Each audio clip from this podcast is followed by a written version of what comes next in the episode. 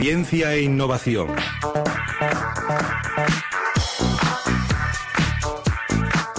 Seguimos en la buena tarde, entramos en nuestra tercera hora de programa y decíamos que estábamos regalando entradas para poder ir a Mercaplana, 985196624, un buen entretenimiento para los niños estas Navidades y otro, como no, es el cine. Además llegan a la cartelera pues películas un poco orientadas para los más pequeños de la casa y cada vez con más y mejores tecnologías. De esto vamos a hablar con nuestros colaboradores de Domótica Da Vinci, Jorge Moreno. ¿Qué tal? Muy buenas tardes, Jorge. Hola, buenas tardes, Cristina. Angélica Sola, de Domótica Da Vinci también. Buenas tardes. Hola, buenas tardes, Cristina. Y Patricia Serna, de la Buena Tarde, no de Domótica Da Vinci. Buenas tardes. buenas tardes. Otra buenas tardes a todos. Hola, Patricia. Bueno, hablábamos de, de la importancia del cine en estas fechas, porque aparte que hace frío, parece que apetece más ir por los títulos de la cartelera, por Avatar también, ¿no? Que es lo que está llamando y colapsando los primeros puestos, haciendo taquillazos, como no, con, con, una inversión. La más cara, lo hablábamos el viernes, de la historia de cine. Y por eso yo creo que habéis querido traernos hoy este tema, la buena tarde, ¿no? Contadnos. Pues eh, sí, Cristina, eh, es un tema muy recurrente para estas fechas, lo que es el cine, y la verdad que no nos damos cuenta de la innovación y la grande cantidad, la cantidad tan grande de tecnologías que se han ido introduciendo poco a poco eh, en estas salas en las cuales nos reunimos a, bueno, a recibir ocio algunos, otros a reflexionar, otros incluso a pasar miedo y terror, ¿no? Eh, bueno, hablaba con Angélica según veníamos en el coche, ¿no? Lo mucho que ha cambiado el mundo del cine. Sí. Eh, por ejemplo, Angélica. Cuando vamos paseando por las ciudades, ¿no? Vemos como antiguos cines de calle se han ido convirtiendo en tiendas de ropa de conocidas marcas Qué o pena, ¿eh? Jo, la verdad es Que que, sí. mira, yo estábamos paseando la semana pasada por Gran Vía y me quedé, a ver, me quedé muerta, como suena, ¿verdad? Pero al ver un- el típico cine antiguo se Da había convertido, pena, sí. a mí me dio muchísima pena y entras dentro y te ves dentro de, de un edificio arquitectónico maravilloso. Además, ese que dices en concreto de Gran Vía no fue hace mucho, donde se producían estrenos habituales, y ahora sí es una gran tienda de una marca se, conocida de se- ropa. se sí, puede sí. decir la marca? No, ¿verdad? Bueno, Tenemos alguna sección de moda y vamos a hablar mucho de marcas. No, no, nada. pero es impresionante. Te ves en las escalinatas, estamos ahí dentro y fue impresionante. La verdad Mm. es que sí. Y también, ¿dónde, ¿dónde vamos ahora al cine? ¿Dónde, dónde habitualmente vamos ahora? Centros Los grandes centros. Exactamente. ¿Por qué? Porque ahí es donde se mezcla el, el ocio y las compras. Y es donde hemos decidido los usuarios que queremos ver al cine. Mm, bueno, no sé.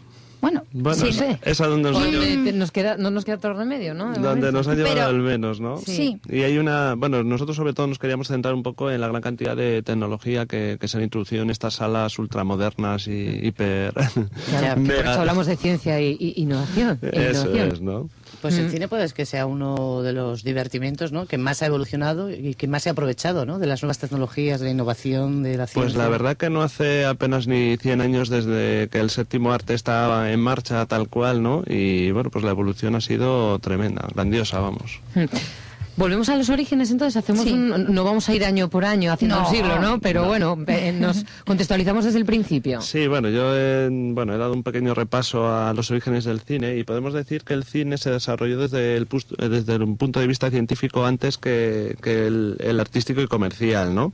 Entonces, bueno, eh, uno de los primeros avances científicos eh, se llevó directamente a la Real Sociedad de Academia de Londres en 1824, donde se publicaron trabajos referidos a la persistencia de la visión en lo que afecta a los objetos en movimiento, ¿no? En cómo el ojo humano retiene las imágenes durante una fracción de segundo después de que esa imagen ha dejado de estar ahí, ¿no? Donde la, donde la vio. Entonces, bueno, a partir de aquí se produjeron diferentes, eh, bueno, eh, investigaciones, diferentes descubrimientos, ¿no? Y se vieron como imágenes puestas en dos dimensiones sobre, por ejemplo, un, un papel o una libreta, ¿no? Pa- pasadas a gran velocidad pues eran capaces de reproducir el sonido y el- la imagen eh, al ojo humano ¿no? ahí apareció el zoótropo o el, el ¿no? que no dejan de ser estos nombres tan tan raros Sí. pues lo que podemos hacer o lo que representan los dibujos sobre las hojas de una libreta pasándolas con los dedos de forma rápida ¿no? que nos está dando la sensación de, de movimiento. movimiento. esos fueron los primeros experimentos que se llevaron y, y que dieron pie a, a pensar en que el cine podría existir ¿no? La introducción del sonido, a ver, en las películas, como sabéis, no llegó Sí. hasta los años 30, más o menos lo sabéis. Sí. Bueno, sabías? algo, así. Bueno, es que somos, muy, somos muy aficionadas eh, al Me este alegro, me alegro. Pero además sabéis que las proyecciones de películas mudas no, no transcurrían normalmente en completo silencio. ¿Por qué? Porque solían estar acompañadas por música en directo. Habitualmente está improvisada por un pianista o por un organista. Como particularidad para los oyentes deben saber que la introducción del sonido en las películas, ¿qué significó para la mayoría de los actores del cine mudo? Su retirada definitiva. ¿Por qué? Porque eran actores que estaban acostumbrados a qué? A gesticular muchísimo. Claro. ¿Y qué pasa? Que también había muchos de estos actores que tenían problemas de dicción a la hora de hablar. Y, vo- y supuso- voces que a la gente Sí, le chocaban eh, muchísimo. ¿verdad? Y no les Exactamente. gustaba cómo y eso es, Es algo que- curioso. sí, sí, es curioso. Bueno, a esto sí que sobrevivió Chaplin, ¿no? Mm. Que es fantástico, él sí que sobrevivió. Menos mal también. No, no, menos mal, vamos, menos mal que nos quedó todavía. Una gran introducción, decís, fue el sonido y, y hoy, la verdad que pasos agigantados, ¿no? Buf, Sí, cuántas bueno, eh, desde que nuestro querido inventor Thomas Alva Edison, ¿no? con el kinetoscopio, que podríamos decir que fue el padre, el padre de- del nacimiento de este séptimo arte, aunque realmente eh, los honores se los llevaron los hermanos Lumière, ¿no? con el cinematógrafo. Eh, pues ha llovido, ha llovido mucho, ¿no? Hablamos del cinematógrafo de 1895, o sea, imaginaros ha pasado ya más de más de un siglo, ¿no? Y, y bueno, pues sí, efectivamente ha cambiado muchísimo. Ahora tenemos salas en tres dimensiones ¿Mm? Con visión de películas en tres dimensiones, ¿no? que están dejando de ser una rareza, una curiosidad cuando ya pues están presentes en, en la mayoría de las salas. Al hablar de cine en tres dimensiones tenemos que hablar de, la visión estereoscópica, ¿no? que tenemos los humanos eh, de las cosas. ¿no? Nuestros ojos son como cámaras fotográficas que obtienen imágenes planas eh, en dos dimensiones y lo que hace es que nuestro cerebro es el que casa esas imágenes, ¿no? cada imagen que capta nuestro ojo las junta y es lo que nos da esta visión espacial que, tenemos. ¿no? Nosotros como, como animales tenemos los dos ojos en- enfrente, ¿no? mirando hacia el mismo lado. ¿no? Eh, eh, bueno, pues eh, a esa diferencia ¿no? Eh, de distancia ¿no? de la foto que tenemos, pues es la que nos hace ver eh, los objetos en tres dimensiones. Pero bueno, para esto creo que tenemos un invitado, si me lo confirmas, Sí, Cristina. sí, está esperándonos ya. Pues bueno, nuestro invitado es Raúl Cabrera, que es jefe de marketing de Cinesa España y Portugal, y bueno, Sí. que nos va, nos va a dar mucha luz sobre esto. Raúl Cabrera, buenas tardes. Buenas tardes. Y gracias por atendernos porque creo que tienes una reunión pendiente, ¿no? Gracias a vosotros, no hay ningún problema. Bueno, vale, pues estupendo. Estábamos hablando del cine en tres dimensiones y de cuánto ha evolucionado a lo largo de estos años, ¿verdad, Raúl? Exactamente. Bueno, esto ha sido un poco boom ¿eh? en el último año, año y medio. Todo viene canalizado a través de la nueva revolución que está ocurriendo en el cine desde los últimos estos dos añitos, que es la revolución digital, ¿no? El paso de del 35 milímetros de siempre, desde hace muchos años que venimos proyectando ya en 35 milímetros, a lo que es la proyección digital. A través de esta proyección digital se nos permiten avances como, como el 3D, ¿no? En este caso. Que sí, sí es verdad que está siendo una introducción fantástica de, de este formato de, de proyección. Hmm. No sé si queréis eh, preguntarle algo como expertos en ciencia e innovación, algo a, a nuestro invitado. Hola Raúl, ¿cómo estás? Soy Jorge muy de bien. Da Vinci. Hola, buenas tardes, soy Angélica, Jo- Raúl. Jorge, Angélica, encantado. Muy bien. Bueno, y Oye, tenemos a Patricia también, ¿eh? Ay, pobre. Encantado, Patricia. ¿Qué tal, Raúl? Nada, yo hablo Pobre. contigo al final para pedirte entradas. Muy bien. Qué raro, esto me suena. Bueno, le pediremos todos, ¿no? Perdona, ¿eh? No, bueno. Bueno, Raúl, yo bueno tenía una pregunta y sobre todo me gustaría que mm, dieras una breve pincelada a los oyentes de por qué tenemos que, que pagar más por ver una película en tres dimensiones y, y- bueno, sobre todo qué obtenemos, ¿no? Por, por ese pequeño importe de más frente a una película en verla en versión tradicional, vamos a decir. Bueno, eh, empecemos de nuevo por lo, por lo digital, ¿no? O sea, la revolución esta digital que llevan los cines lleva tanto a exhibición como a distribución a, a tener unas inversiones muy grandes, hay que cambiar todo el equipamiento. Piensa que el cambio es brutal, es decir, todo lo que es proyección de salas de cine cambia radicalmente, del proyector, pantallas, en muchos casos, todo esto lleva una inversión enorme por parte de, de todos los actores de este sector, ¿no? Eh, con lo cual son inversiones que, que evidentemente tienen, tienen un coste tan elevado que repercute en cierta manera en lo que es eh, la entrada de cine. Dentro de esto, eh, el 3D no es más que un avance más, que desde luego es la gran diferencia, porque el cine digital sí que ha traído grandes mejoras, como eh, tenemos una mejor calidad de imagen, no tanto en el estreno de una película, sino con el paso de la semana, ya sabes que el 35 milímetros, y todos lo recordamos en, ciertas películas de 35 milímetros, cómo se va viendo una rayita por allí o un saltito por aquí. En, el cine digital no hay absolutamente ningún fallo. La película vista un mes más tarde sigue teniendo la misma calidad eh, que el día primero. Es decir, ya el cine digital en sí trae una serie de ventajas que realmente, si me preguntas, eh, pero Raúl, ¿esto lo aprecia el público? No, esto lo aprecia más la industria, ¿no? Porque nos ayuda a que la logística de las copias sea mucho más científica, ya que se distribuirán vía disco duro, ya que se distribuirán vía satélite, el coste de las copias es mucho más sencillo, eh, en cuestión de publicidad es terriblemente fácil mandar un USB de un cine a otro, a los servidores que hay ahora eh, en los cines proyectando, y es todo muchísimo más sencillo. Y luego al cliente, ¿qué le damos de más? ¿no? ¿Qué, podemos ofrecerle? Pues el primer paso ha sido el 3D, ¿no? Un 3D que además, no sé si habéis tenido la oportunidad de ver alguna película, pues, es fantástico. Eh, ahora con Avatar tenemos la, mm, fantástica mm. posibilidad de acercarnos a ver el verdadero 3D, porque de verdad que es espectacular. Es el verdadero 3D Avatar, digamos que marca un antes y un después. Exactamente. Está funcionando de escándalo. ¿eh? O sea, ha sido el estreno el viernes pasado y de verdad que estamos todos asombrados del éxito que está teniendo. Sí, perdona Raúl, me comentaba Ana de aquí de Cines Parque Principado que este fin de semana las dos, las dos salas que tenéis de 3D que habían estado totalmente llenas. Sí, sí, toda España, ¿eh? o sea, ha sido algo espectacular. Yo te hablo de, bueno, de, Parque Principal, de aquí de Asturias. Pero que ha sido un éxito general, ¿eh? O sea, en, todas las salas 3D, no solo de Cinesa, sino de todos los exhibidores, prácticamente, las salas han estado absolutamente llenas. De hecho, la película la estamos proyectando en ambos formatos, tanto en 3D como en 2D. Hmm. Pero eh, el público está tirando al 3D, es decir, tenemos salas de 2D a mitad de aforo y las salas 3D con gente esperando fuera, esperando, esperando y que están esperando semanas para ver la película. Es decir, que, que, yo creo que también es verdad que la publicidad que se ha hecho en televisión y, hemos estado en prácticamente todos los formatos televisivos, incluyendo noticiarios y demás, han vendido muchísimo que esto se trata de una revolución tecnológica, es decir, el 3D de Avatar es algo realmente nuevo y que supone un antes y un después, ¿no? Entonces, sí es verdad que el público va condicionado por eso y estamos viendo por ahí dónde está el éxito de, de, de, esta, de este formato 3D en Avatar. Raúl, ¿crees que esto creará una tendencia? ¿Se empezarán a rodar cada vez más películas en 3D y vosotros a, proyectarlas, claro? Sin duda. A ver, eh, James Cameron, que como director de, Avatar lleva cuatro años comentando esto, ¿no? Y un poquito metiendo el gusanillo, por decirlo de alguna manera, en la industria de, que el 3D viene a ser el futuro inmediato del cine, ¿no? En un futuro será también el futuro inmediato del televisión, de la televisión y del ordenador, etcétera, mm. etcétera. Pero ya lo es de los videojuegos, por ejemplo, pero a día de hoy en el cine el 3D viene a ser casi presente ya, pero a nivel de producción de nuevas películas es inmediato que los estudios empiecen a rodar en, en 3D. Eh, Pixar, DreamWorks, todos estos estudios ya solo ruedan en 3D.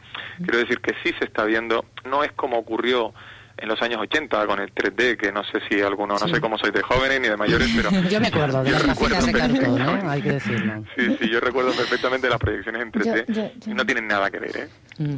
eh de hecho, eh, ya que estamos hablando de, Avatar y James Cameron, las cámaras que utilizó para el rodaje se las va a dar luego a, Spielberg para que pueda hacer Tintín. O sea, que me imagino que, que vendrá esa película. Oye, yo no, no te voy a dejar escapar, Raúl, sin preguntarte alguna cosilla más, ¿no? A nivel de... Estamos hablando de tecnologías, ¿no? De 3D. Eh, ¿Hacia dónde viaja el mundo del cine y a nivel tecnológico, ¿no? Además de estas gafas que nos tenemos que poner para ver las tres dimensiones. Y hablo, por ejemplo, de sillones que se mueven o, o bueno, incluso aromaterapia. Eh, Eso de la aromaterapia ¿Sabes lo que pasa? A ver, Paul, explícanos. Sí, te cuento. Lo que pasa exactamente es que nadie sabe. Quiero decir, estamos en un momento en que piensa que la industria viene de una caída importante en los últimos cuatro años debido sobre todo a factores como la piratería, evidentemente. Eh, con lo cual todos nos estamos intentando reinventar y encontrar la solución que devuelva al cliente al cine. Entonces el 3D es una gran solución a nivel eh, mundial prácticamente, que es donde se está aplicando, pero luego cada exhibidor tiene sus propias ideas o cada país incluso va lanzando sus propias ideas. Eh, inventos como la butaca que se mueve, la he visto en muchos cines, eh, el 6D, por decirlo de alguna manera, que son butacas que incluso te lanzan olores o agua o lo que bueno. Cada uno va un poquito probando cosas. otra cosa importantísima, la, la proyección de eventos alternativos, contenido alternativo. los cines estamos proyectando gracias a esta tecnología digital, gracias a las posibilidades de conectar vía satélite con otros puntos del mundo. Se están retransmitiendo óperas en vivo, conciertos en vivo, fútbol. y está funcionando bien, Raúl. Está funcionando, sí. A ver, funciona el contenido que es bueno. Quiero decir, hace, por ejemplo, creo que fue hace tres semanas proyectamos el, el Barcelona-Real Madrid. Bueno, eso fue una bomba, claro. decir, en todas las salas. Una semana más tarde proyectas el Barcelona-Jerez y no va nadie. Quiero decir con todo el respeto al Jerez, ¿eh? Claro, claro. Esto, esto es con el contenido. Es como una buena película llena, una mala película no llena. Mm. Ah, con lo cual, eh, siempre tendremos eh, esa oportunidad ahora con este desarrollo digital de probar nuevos contenidos. Tenemos una temporada de ópera muy buena que funciona muy bien en algunas provincias, mm. en otras no tan bien. Mm.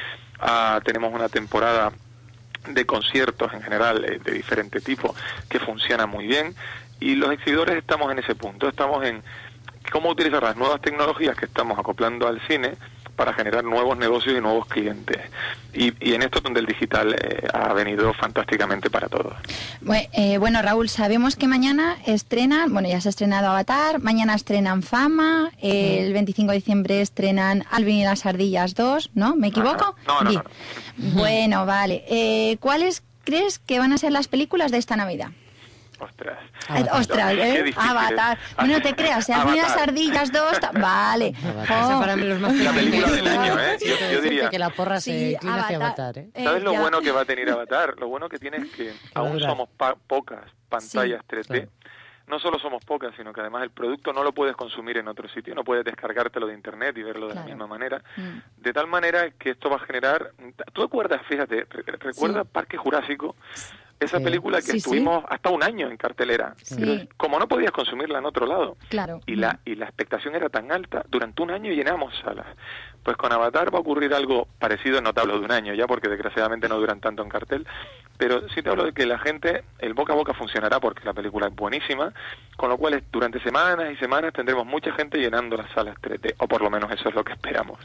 Con lo cual entiendo que la película de las Navidades sin duda será Avatar. Mm. Así se ha vendido también y así lo creemos, ¿eh? o sea que, soy un convencido de ello porque además la he visto y la volveré a ver. Te ha gustado, ¿eh? Sí, sí, me ha encantado. Tres horazas casi, ¿eh? O sea, hay que tener tiempo. tiene que ser buena, ¿eh? tres horas. Yo, debo reconocer que yo a partir de la hora y media, hora cincuenta, ya empiezo a ponerme nervioso en la butaca y no me aburrió nada. son ah, dos horas cuarenta espectaculares en las que además te olvidas del 3D. Ojo a esto, ¿eh? que el 3D se hace tan natural. No molesta. Que no molesta nada. es, es, natural. No, no, mm. no, no, no, lo notas como algo molesto o que maree ni nada de esto, ni mucho menos. Sí, porque sobre todo al principio con las gafas estas de celofán, de colores. que yo recuerdo que era hasta peligroso en un momento. Eh, estamos hablando del visionado, pero a mí también, antes de, casi eh, terminar ya eh, con eh, Raúl, quería preguntarle por otra innovación desde el ámbito tecnológico, que son las compras online y, esos aspectos que también son importantes porque facilitan la comunidad de ir a, la comodidad de ir a, una cola, ¿no? De no tener que esperarla o de ir y tener que dar la vuelta porque ya sabes que no tienes. Sí, sí, exactamente. Hombre, si en esa vende entradas online a través del proveedor Serviticket de la Caixa desde hace ya bastante tiempo. Sí es verdad que, bueno, ahora estamos trabajando con nuevos formatos como el home ticketing, es decir, que tú en tu propia casa puedas imprimir eh, tu ticket, el mobile ticketing, es decir, que como hacen ciertas compañías aeronáuticas ya te envíen la entrada a tu propio móvil. Todo esto son desarrollos que, que se están trabajando y que estarán a la orden del día dentro de nada. Eh, pero sí es verdad que el, cliente español, a diferencia de lo que ocurre en sitios donde tenemos cine, como en, Londres, como en Inglaterra o como en Alemania, Austria, le cuesta muchísimo entrar al pago por Internet. Eh, todavía sigue siendo una barrera grande. Eh, por otro lado, también influye en que el español también eh, decide tarde ir al cine, es decir, no planifica tanto una, una visita al cine. Somos más de, oye, que vamos esta tarde al cine, pues vamos. De quedar, ¿no? Exactamente. no somos tanto como de cuatro días antes vamos preparando y por tanto compro mi entrada a través de internet. tardamos bastante más en tomar el proceso de decisión es bastante más lento. O sea, es decir, lo tenemos, o bastante más rápido, depende de cómo se mire, lo tenemos el mismo día, eh, una hora antes de ir al cine. ¿no? Entonces, de ahí que las ventas por internet en España no mm. estén subiendo del 8 o 9% a día de hoy evidentemente trabajaremos en ello porque es interés también nuestro que las ventas se canalicen también en, en, en, Internet. Raúl, que somos improvisar, que no, no somos estáis en eso. Pero es curioso, ¿eh? Si ven los comportamientos de los diferentes países, se, nota. O sea, canta clarísimamente. Yo si queréis hacer una cosita, una cuestión breve ya, eh, antes de despedirnos, a, bueno, despedirnos con Raúl, porque eso, que tenías una reunión planificada, eso sí que no es improvisar, ¿eh? Y nos da tiempo, no sé si queréis alguna cuestión que quede sucede, Angélica, Jorge, Patricia? Bueno, pues yo sobre todo es agradecerte tu Sí, colaboración luego, Raúl, y, ¿eh? Mm. y, bueno, pues eh, la cantidad de luz que nos has que nos has aportado y, y, bueno, pues eh, estoy de acuerdo contigo en que las nuevas tecnologías se están introduciendo en, en toda nuestra sociedad y en el cine están llegando y yo creo que bueno, pues van a ser una segunda vida para lo que es el cine, ¿no? Sin duda, sin duda. Yo os agradezco a vosotros que destinéis este espacio eh, al cine, que siempre está bien. Y, y bueno, a ver qué tal se nota el 2010, 2011 y si todas estas nuevas nueva tecnología la sabemos aplicar al cine, seguro que sí. Pues yo creo, Raúl, que sí, que a la gente que nos gusta el cine, con todo este tipo de tecnología, sí que yo creo que la gente se va a animar mucho más a ir. ¿eh? Muy bien. Raúl, ya nos lo contarás Gracias. el año que viene, en 2010. Raúl Cabrera, jefe de marketing de la empresa Cinesa para España y Portugal. Muchas gracias. Muchas gracias. Y felices fiestas, Raúl. Felices fiestas igualmente, por supuesto. Igualmente, Adiós. gracias. Nosotros nos quedamos aquí porque creo que también todavía falta alguna cosita para cerrar la bueno, yo, sección, yo ¿no? solo quería decir en un segundo insistir Sí, no, en el- no, tenemos todavía tiempo, un poquito, Ah, ¿eh? vale. Pues insistir en el tema de, bueno, de lo que no nos ha querido llegar al detalle Raúl, pero el tema Sí. de la aromaterapia, de, las, de los sillones eh, con movimiento, ¿no? Que van a la misma vez que la imagen, de un tipo de chaqueta áptica incluso que se habla, ¿no? Que ¿Qué te es la eso, Sí, sí, sí. Pues es un- una chaqueta que te pondrías al sentarte y con una serie de sensores repartidos a través de ella, ¿no? Pues te estimularía ciertas partes del cuerpo, bueno. por supuesto del pecho, de los brazos. Sí. que bueno, pues igual, ¿no? Van en consonancia con las imágenes y que te hacen introducirte un poco más en, la, en lo que estás viendo, ¿no? Sobre todo yo creo que lo que se está buscando es introducir los cinco sentidos a la hora de, de ir al cine y no solo ver el cine, ¿no? Sino tocar cine, degustar cine, Claro. oler cine, ¿no? Que el entretenimiento se extienda un poquito más, ¿no? Eso y es. captar... Bus- están buscando los cinco sentidos, ¿no? Cinco sentidos y... O y- sea que podemos seguir comiendo palomitas, ¿eh? Hombre, vamos. Bien, el sentido del gusto está muy bien representado en el Eh, cine. Eso mejorarán las máquinas de hacerlas, pero comerlas tendrás que comerlas tú. Y antes de, de terminar, ya que hablamos de cine, hablamos de Navidad, ¿qué películas navideñas hay por ahí que os gustaría recordar? Que se os ¿Alguna apetece, favorita? ¿no? Eh, a, a a ver, ver. yo, todos tenemos pelis favoritas, ¿no? A ver, yo te- propongo un juego. Ay, ¿Os parece? Ah, bueno, estupendo, vale. Así, estupendo. vamos a intentarlo hacerlo rapidito porque se quedamos justos de Tenemos, tiempo. sí, poquito Yo tiempo. os voy a decir un poquito y a ver quién adivina la película. ¡Ay, qué bien! ¿Os parece? Venga. A ver, algunas son antiguas, ¿eh? yo ya soy un poco mayor y a lo mejor no, no, no las conocéis. A ver. A ver, te cuento. Nuestra protagonista se llama Lucy. Es una solitaria taquillera de metro que el día de Navidad ve como su amor platónico Ya la cae sé, a la- ¡Jo! ya la sé, Sandra ya la Bullock. sé, Sandra Vale, Bullock, vale. sí. ¿Y cuál era la peli? Bullock. Mientras dormías. Perfecto, sí. Ah, a ver, la escena del muérdago, Sí, sí, no me sí. digáis, cuando Sí, será el sí. beso debajo. Mientras dormías, sí. Vale, muy hay, bien. hay que, supongo que sabrán los oyentes que Cristina ha, dicho antes de entrar que es una gran cinéfila. Sí, somos en la buena tarde muy cinéfilas. Sí, a ver, la es verdad que, que sí. he tenido que elegir aquí unas pocas, pero hay tantas. Venga. A ver, una adaptación de Cuento de Navidad. Si os digo Frank Cross, que está protagonizada por Bill Murray, aparecían eh, tres fantasmas, ¿vale? Era un ¿Atrapado en el tiempo? Mm, por ahí, un taxista neoyorquino de... Cazafantasmas. Vale, vale. Era, ¿cómo se llamaba la peli? Eh, los fantasmas atacan al jefe. ¿Nos Ah, acordáis? Que aparecía, ¿os acordáis del hada Sí. que, que le daba con la, en la cabeza? El Sí. taxista neoyorquino este con Sí. el puro. Vale. Sí. Bueno, Bill Murray lo teníamos localizado. ¿Eh? Bueno, muy bien, muy bien. Ah, lo estoy, vale, vale. Y si os digo, a ver, un niño está acostado, despierto en su habitación en una novedad Nochebuena. De repente oye unos estruendos y sale a la ventana a ver qué ocurre. Solo en casa. Solo en casa. No, Ah. no, esperad. Bueno, solo en casa está el niño. Sí, Ah, sí, y vale. también muy bien, muy bien. El muchacho sale corriendo, vestido solo con un pijama y unas zapatillas. Y es recibido por un revisor del tren que parece... Polar Express. Vale, jolines, vale. A ver, ¿qué le dice? Joder, a recordar el famoso revisor Polar del tren. ¿Quién era? Tom Hanks. Vale, muy bien, muy bien, vale, sabéis muy bien. Vale. Estoy y- súper contenta, pensé que no iba a dar ninguna. Lo Es que, que no son sabemos muy- es el premio que te vas a llevar todavía. el, premio, el premio hubiera sido de que Raúl nos hubiera dicho, tenéis unas entradas para Avatar. Claro. Eh, hubiera estado muy bien. Hubiera sí. estado muy bien. Bueno, esta es muy fácil, la última, ¿vale? Ya, la última. Son siete historias. Eh, ¿Siete? Sí, siete. Una de ellas es que un escritor se aísla en su casa. Espera, estoy ya viendo que está aquí ya Patricia deseando decirlo, verás. Eh, un escritor se aísla en su casa de campo después de una ruptura, encontrando allí el verdadero amor. En el camino aprende portugués. Ay, un huérfano bonito. que intenta conquistar a su enamorada con la ayuda de su padrastro. O, como no, ese primer ministro británico que pone en evidencia al presidente de Estados Grant, Unidos. Sí, ¿no? fantástico. La-. La han echado hace muy Oh, Qué poquito. Vale, salió el otro día, pero nos ha faltado una... Nos ha faltado, Ay. te ha faltado mi favorita. Y la ¿Eh? mía, ¿Cuál? Vale, qué bello es vivir. Claro. Ya lo sé. La es vivir. clásica, Ay, ya lo ¿no? sé, Sí. qué bello es vivir, la de James Claro. ¿Y la tuya. Cristina? La mía es pesadilla antes de Navidad. Pesadilla, ah, la de Tim Burton. No, Me la gusta Pesadilla antes de Navidad, la de Tim Es la de Burton. Tim Burton, Muy buena, sí. sí. También Sí. Eduardo Manos Tijeras, también de Tim Me Burton. quedo con pesadilla antes de Navidad. Me gusta, me Vale, gusta. Sí, Bueno, sí. en todas ¿La vuestra? Eh, bueno, la nuestra yo diría Love Actually también. Sí. Eh, Love Actually, pues yo, qué bello es vivir. También, ¿no? También qué bello es Es de las Sí. mías, Angélica. Además es de la época, yo qué sé, también es buen Tan momento para la crisis, ahora los momentos que no nos tenemos que suicidar ni nada de eso, ¿no? Con la No, crisis. no, bueno. No, Esta que- semana no lo teníamos previsto. Lo que tenemos que hacer es ir al cine, disfrutar de las ventajas que nos dan con estas nuevas tecnologías, dejarnos llevar por las pelis que haya. Avatar puede ser una... Oye, habrá gente que tampoco le guste disfrutar Sí. muy mucho de, de esta Navidad. Gracias a Domótica Da Vinci, como siempre, por colaborar con nosotras.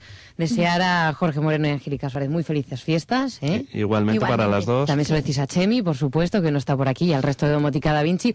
Y citaba antes nuestro invitado, Raúl Cabrera, que, que en su momento Parque Jurásico había arrasado en las taquillas y que había estado casi un año, ¿no? Había dicho. Sí. A mí la verdad que una de las bandas sonoras que más me gusta del cine es eh, el tema principal de Parque Jurásico de John Williams. muy Así, bien, aunque no sea muy navideño, Muy bien, vamos muy a bien. terminar con John Williams, ¿os parece? Muy bien. Muchas gracias, Jorge, Angélica, felices fiestas y al cine, ¿vale? Ya me contaréis qué tal Avatar, que sé que vais a ir hoy. Sí, sí, esta tarde ¿Eh? vamos. A Sí. ver si Jorge aguanta esas dos horas cuarenta. Sí, seguro que sí. Feliz, feliz Navidad para todos. Gracias. Feliz Hasta Navidad, luego, chicas. chicas.